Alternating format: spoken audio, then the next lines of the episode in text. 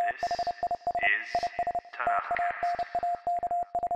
Welcome back to Tanakhcast. This is episode 165. We'll continue in the Psalms with a brief summary of chapters 48 through 50 and follow with some thoughts about what's here today and gone tomorrow.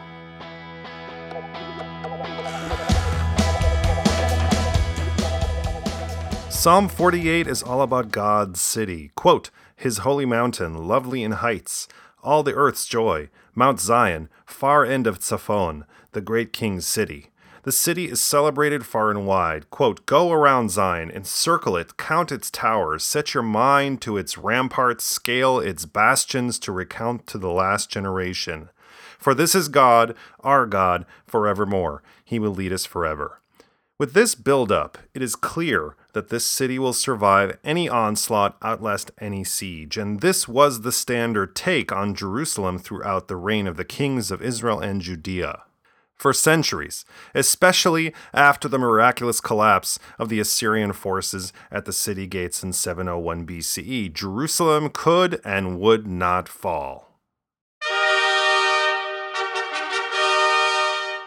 Psalm 49 addresses all of us. Quote, You human creatures, you sons of man, together the rich and the needy, about what awaits us all, our common fate, our own mortality.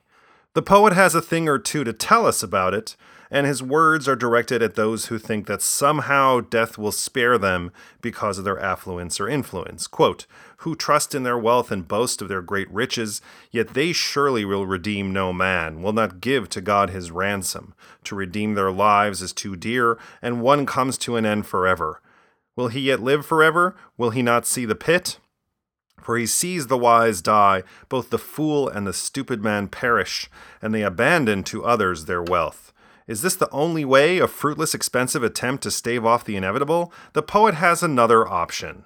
Quote, God will ransom my life, from the grip of Sheol he will take me. It's not clear what this means that God will literally do this, or that the poet has faith that God will redeem him. Either way, death claims everyone, even the animals, are not spared this fate. There is nothing a mortal person can do to avoid it, so perhaps be mindful of what you have. Quote, For his own self he blesses when alive, and acclaims you for giving him bounty.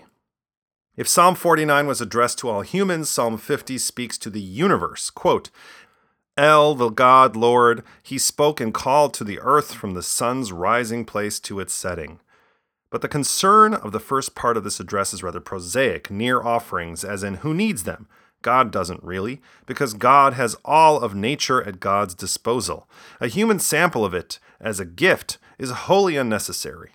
God is not hungry for barbecue, nor does God eat. Quote, Would I eat the flesh of fat bulls? Would I drink the blood of goats? One inch thick top sirloin steak, salt and pepper heavily, grill at 400, four minutes total. Flip each minute to get the good grill marks. Let sit for two minutes, down the hatch. This is especially true when the bringer of the meat doesn't back the offering with any real change in behavior. We've heard this complaint before from a half dozen prophets, but perhaps not as eloquently.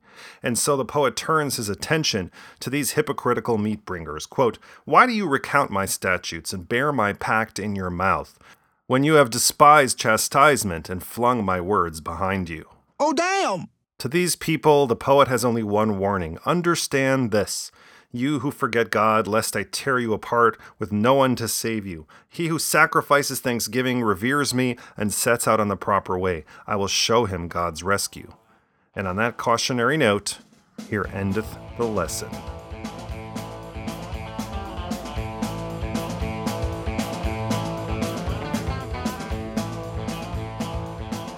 Ephemera danica is a species of mayfly in the genus Ephemera. Though its life cycle usually takes one or two years, sometimes the developing nymphal forms may last up to three years. This mayfly's name derives from the Greek word ephemeros, which means lasting one day or short lived. Ephemeral was one of those vocabulary words I had on a flashcard as I prepped for the SATs in the previous century, and it stuck with me. It means short lived. I have a folder in my mail app entitled Ephemera for all those emails that I should probably delete but decide to hold on to anyway. For ephemera, as it is most commonly used, refers to any transitory written or printed matter that is not meant to be saved or preserved. Like ticket stubs or air sickness bags or bookmarks or catalogs or greeting cards or postcards, the list goes on. In library and information science, the term ephemera also describes the class of published single sheet or single page documents which are meant to be thrown away after one use. The Pernotse I referred to in the previous episode is a perfect example. The pamphlet was printed in a limited run with a poem honoring the newly married bride and groom. You read it on the wedding day and then you toss it. I mention ephemera here because, in a sense, the poet ruminates about the ephemerality of existence, the here today, gone tomorrow, nature of human life, and how a certain class of people try to stave off the inevitable through the accumulation of wealth. As if you can take it with you. But it seems today the accumulation of wealth, though it might not be able to defeat death, it is doing its darndest to delay it significantly. This is not a new thing. In imperial China, numerous all powerful emperors actually died from consuming mercury based potions intended to make them live forever.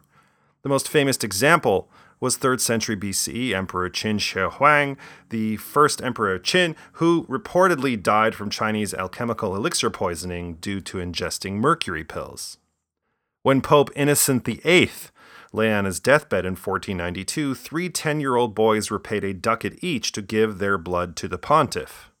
The boys died too. During the 16th and 17th centuries, countless European alchemists swindled aristocrats with bogus drugs for eternal life. These alchemists got theirs, though, many asphyxiated on arsenic fumes.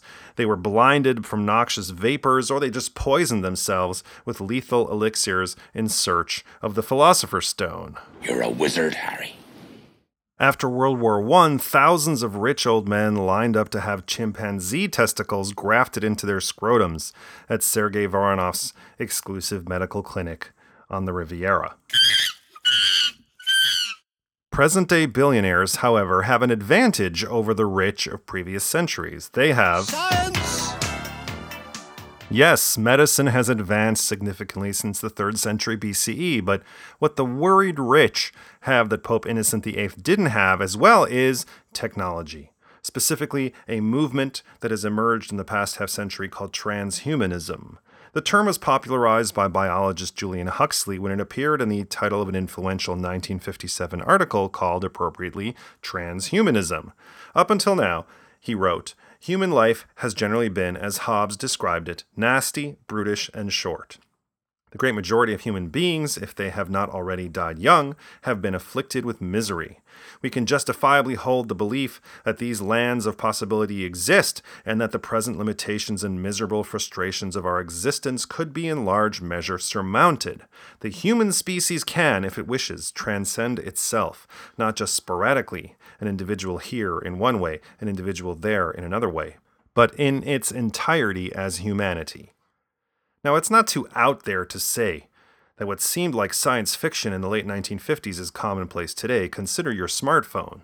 But what transhumanists are talking about is also coming to pass in small incremental steps. For example, we are perhaps less than five years away from having the human body seamlessly augmented by wearables contact lenses that overlay Google Maps onto the real landscape, earbuds that allow us to speak with anyone on the planet or universally translate any language into our native tongue, subdermal RFID chips that can unlock doors or laptops. But the most revolutionary example is CRISPR, which will allow us to edit our DNA to eliminate congenital diseases. Yes, but also tweak certain latent features or introduce new ones into the human genome. But some of you are surely thinking these advances are not five years away, they're here now. That's true. But to paraphrase William Gibson, the future is already here, it's just being spread unevenly. And generally, that uneven spread can be accounted for by looking at who has the wealth. Take Larry Ellison, CEO of Oracle Corporation and probably the fifth richest person on earth. He was quoted as saying, quote, "Death makes me very angry." It doesn't make any sense to me. Death has never made any sense to me. How can a person be there and then just vanish, just not be there? Larry's anger and confusion about how death works prompted him to set up a foundation for ending mortality, or at least, quote, understanding lifespan development processes and age related diseases and disabilities. And he's not the only billionaire earmarking serious cash on the mortality problem. Libertarian wackaloon Peter Thiel and Google founder Sergey Brin have also allocated millions toward confronting, quote, humanity's grand challenges, aging and death being numbers one and two. Which begs the question wouldn't this money be better spent figuring out climate change or, you know, I don't know, feeding hungry people? An argument could be made that transhumanism or research into the mortality problem might result in concrete medical advances that will result in much longer lifespans. But I think back to Gibson's quote and wonder longer lifespans for whom? Neill Blomkamp's Elysium is but one of a thousand possible dystopian scenarios where the rich live triple digit long lives aloof from the rest of humanity as it wallows in squalor. One only has to look at subreddits like Boring Dystopia to see similar yet smaller scale stories play out in real time in the present moment, such as the story from May 2019 of Logan Moore, a two year old boy with hypotonia who needed a gait trainer to help him with walking. Except the Moores' health insurance providers wouldn't cover the cost of the walker. So they went to Home Depot to get some PVC tubing to build their own. And when the Home Depot employees on hand in the Cedartown, Georgia store found out about this, they told the Moores to go get ice cream while they whipped the walker together on their own. What a heartwarming story picked up by the mainstream media as an example of how corporations and big box stores really care about individual people. But is it though? The Ellison Foundation could have bought Logan a hundred walkers out of petty cash, but even that's not the point. Say the Ellison Foundation, in the process of figuring out how to extend human life indefinitely, found a cure for hypotonia. What are the chances that Logan Moore would benefit from it? Aye, there's the rub. The poet did not have CRISPR or wearables, but he had wisdom. And when he said that wealth will surely redeem no man, and eventually everyone ends up in pit. I wasn't in the pit. It's clear that a shift in priorities is definitely in order, and in the subsequent psalm, he directs one and all how they should use the limited time they have on this earth to follow God's covenant, and most of all, Be excellent to each other.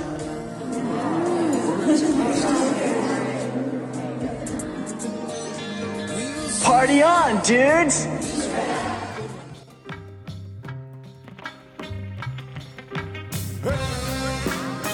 Like what you heard today, spread the word about Tanakhcast. Tell a friend about Tanakhcast over coffee. Send another friend an email or text, nothing fancy. Help your aunt who just got her first smartphone to download a podcatcher and subscribe to Tanakhcast. And if you have a spare moment after all that, write a brief glowing review at Apple Podcasts. Apparently, it helps people who might be interested in a little Bible learning vibe this podcast, and it's also a nice thing to do. If you want to help in an even bigger way, support us at Patreon. Just search for Tanakhcast at patreon.com and pledge your shekels either on a one time or monthly basis and receive special blessings from the Most High. I thank you in advance for that and encourage you to join us again in two weeks for Episode 166, when we continue in the Psalms with chapters 51 through 54.